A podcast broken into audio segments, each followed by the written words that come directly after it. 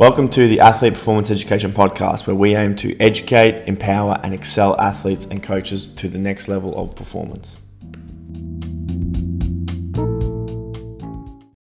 Welcome back to another episode of the APE Show. It's another day in lockdown.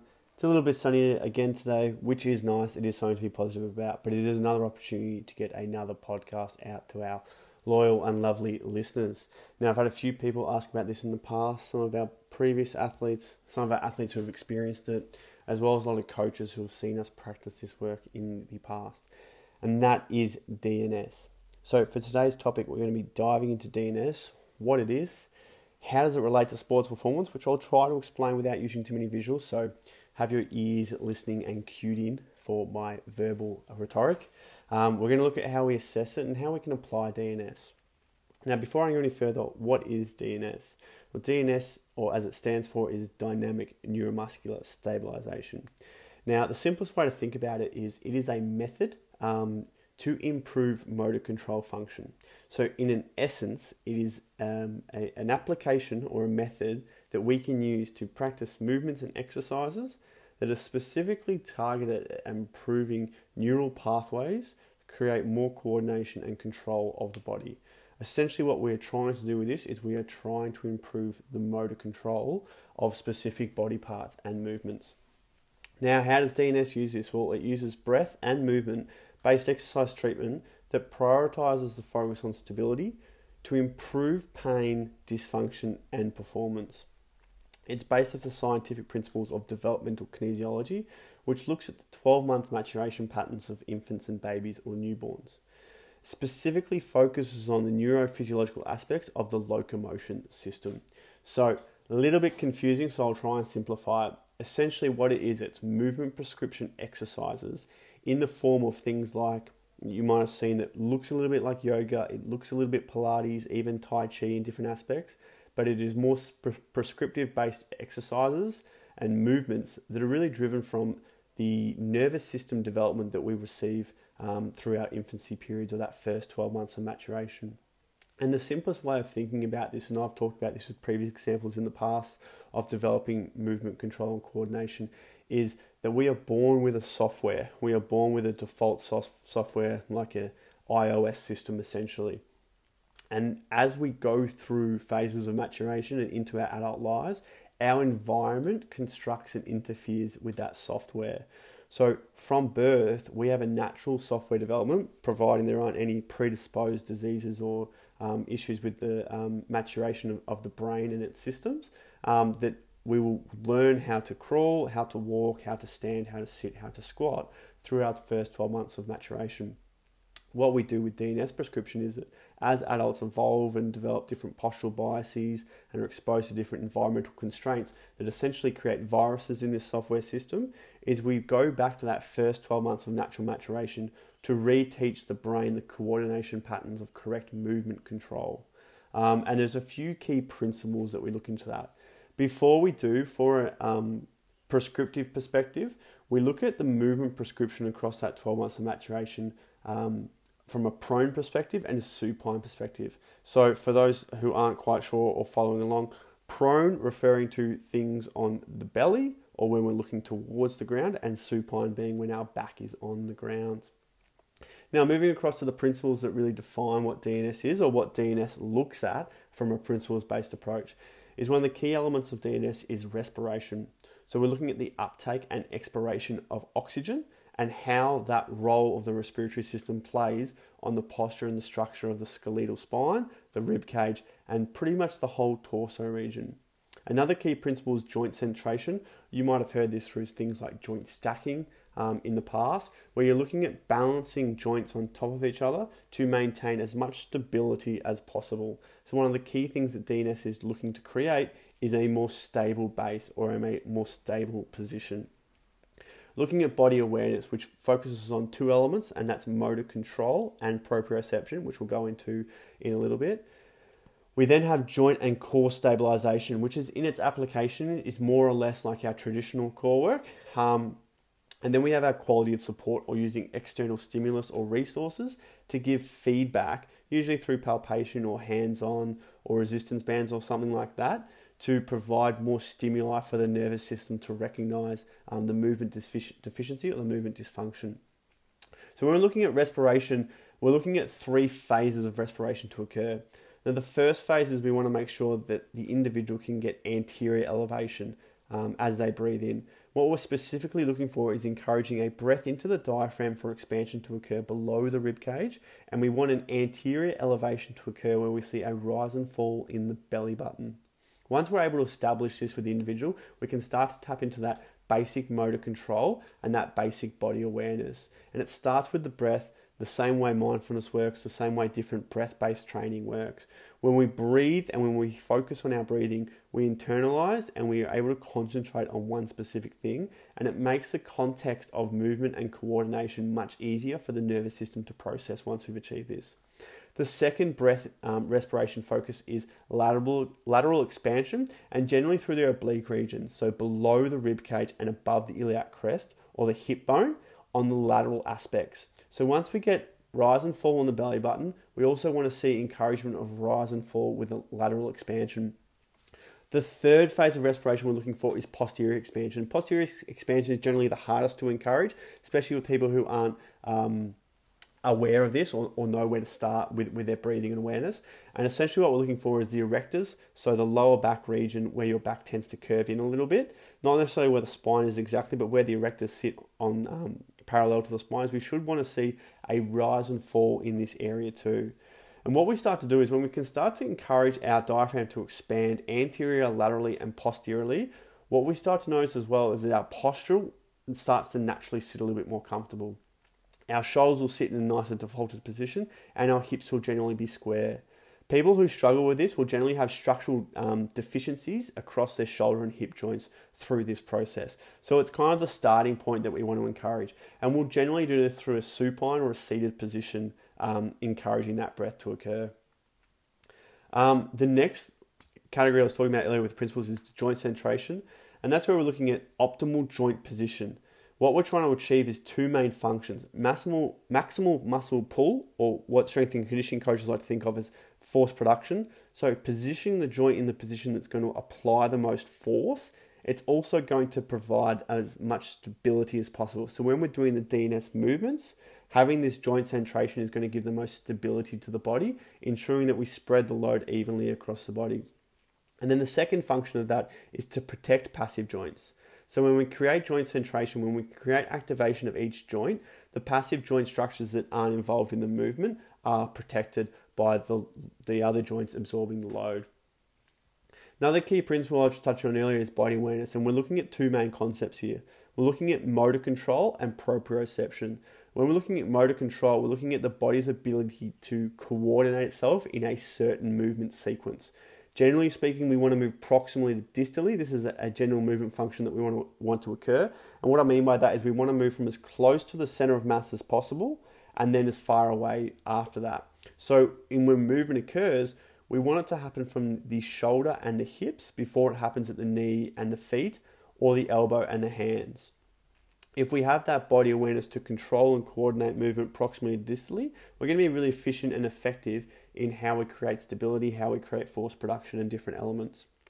When we look at proprioception, we're looking at the body's ability to uptake information around it.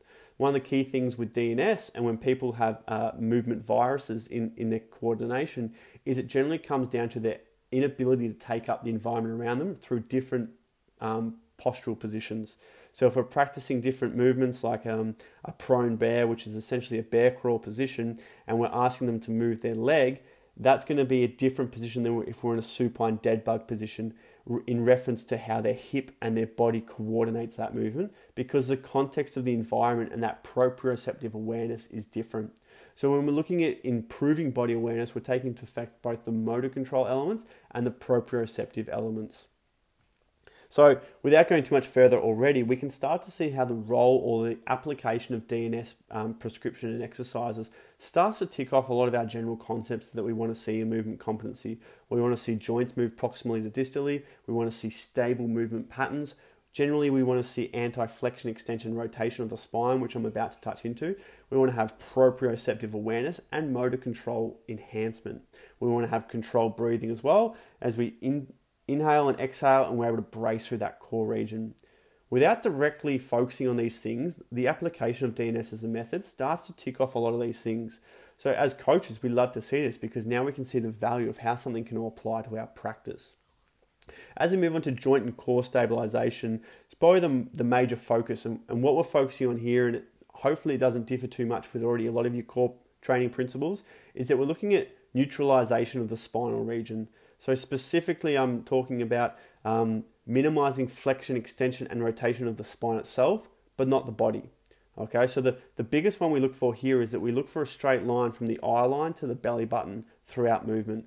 The body is welcomed and encouraged to rotate, it's welcome to flex and extend, but it shouldn't happen at the compromise of movement from the eyes, uh, clavicle line, nipple line, or sternum, and belly button. And what you want to think about as we look at DNS movements, whether it be things like a, a thread movement where you're in a, a bear position and you're threading one leg through, is that as the athlete or individual rotates, they should still maintain a linear position from their eyes, clavicle, sternum, and belly button whilst rotating through the hips and the shoulder joint. That's the key element is that we want to flex, we want to extend, and we want to rotate, but not at the compromise of the spinal movement. And there's a range of reasons for that that we understand from core stabilization principles, but it's the same thing in what we focus from, from a DNS perspective. So the key things we look at when we're looking at core movements is basically to fit a DNS model, does the belly button stay in the same position? Does it move from side to side? Is there an alignment issue there? Where does the eyes go through core movements? Does it change the direction of sight throughout the movement compared to where the belly button faces? Does the spine length change? And that's generally going to be from rotation, flexion, extension of the spine. So without necessarily changing what you already do, if you just change the KPIs or the key performance indicators for what you're looking for within the movement, you can start to see if you're going to be applying DNS principles or DNS um, KPIs w- within your movement selections already. The final aspect we look at is the quality of support, and this is more a manual hands on approach. And it looks like massage, it looks like corrective techniques, but essentially what you're doing is you're identifying where the individual really lacks that awareness, where they lack that proprioceptive control um, or, or movement control, and we're providing external stimuli either through hands on approach by palpating or pushing on a certain body structure, or allowing resistance band work to provide external resistance to exaggerate that movement deficiency or that movement dysfunction.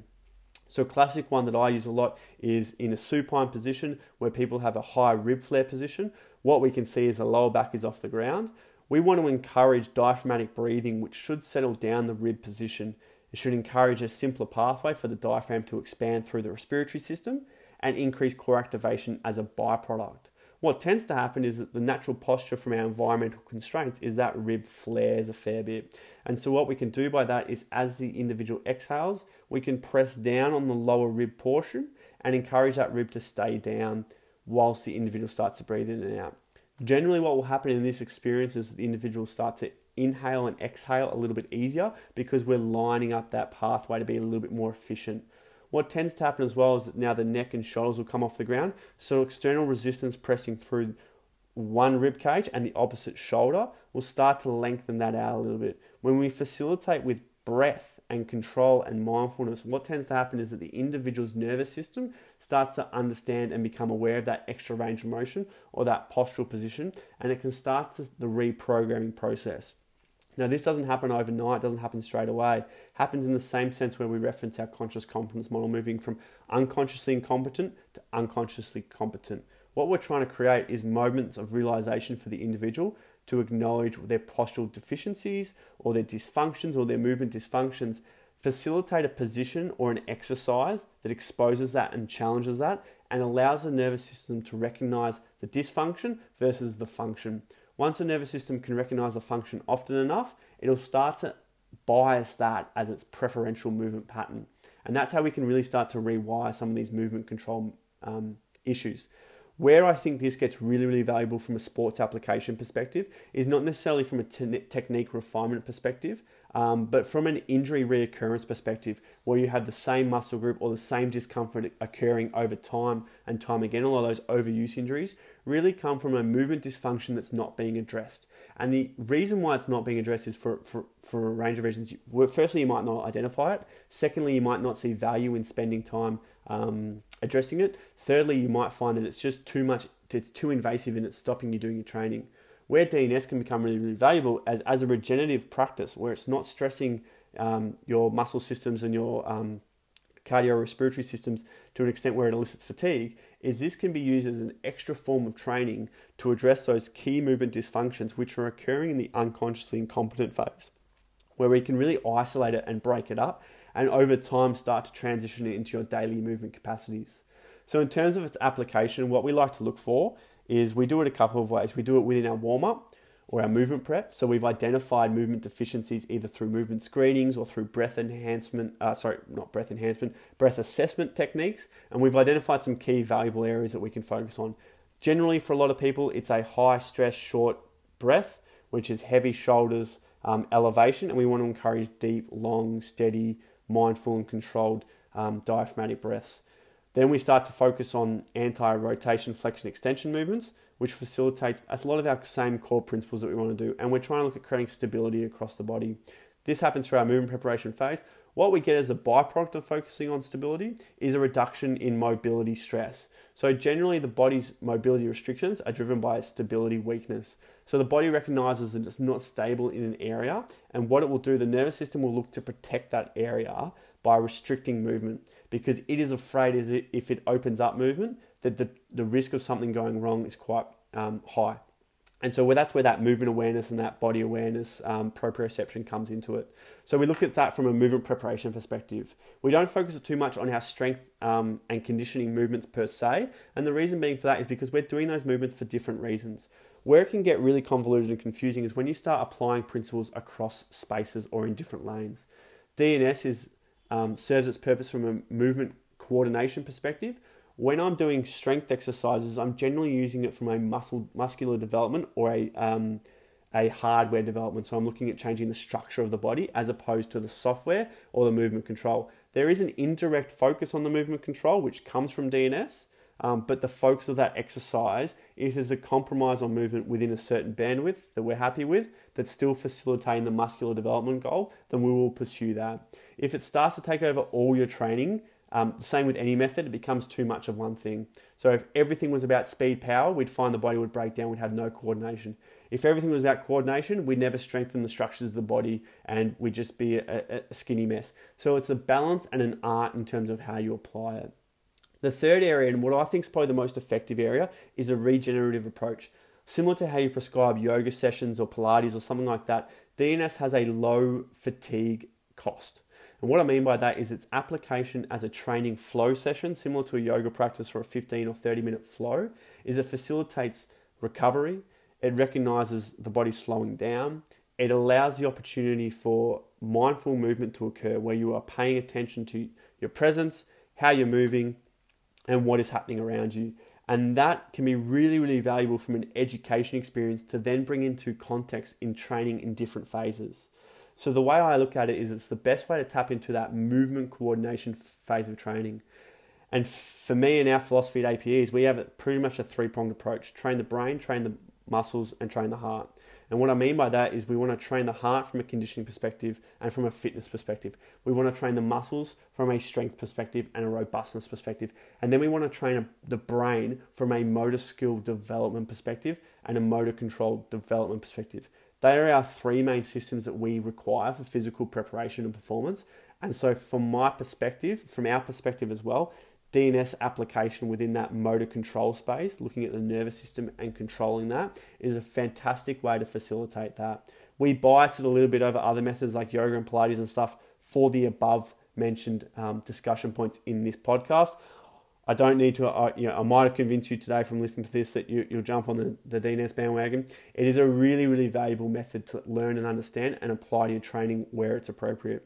If you found any of this stuff interesting today, please feel free to contact us to find out more. We love talking about this and growing awareness and, and value for, for where DNS fits in from an injury prevention perspective, from an injury performance, from a performance enhancement perspective, and from a regenerative approach to to training um, and recovery. So hopefully there's some value in it there for you. As again, if you've got any questions, feel free to contact us info at athleteperformanceeducation.com um, or follow us and find us on our socials, athlete performance underscore ed. That's a wrap for today. Stay tuned for another podcast soon.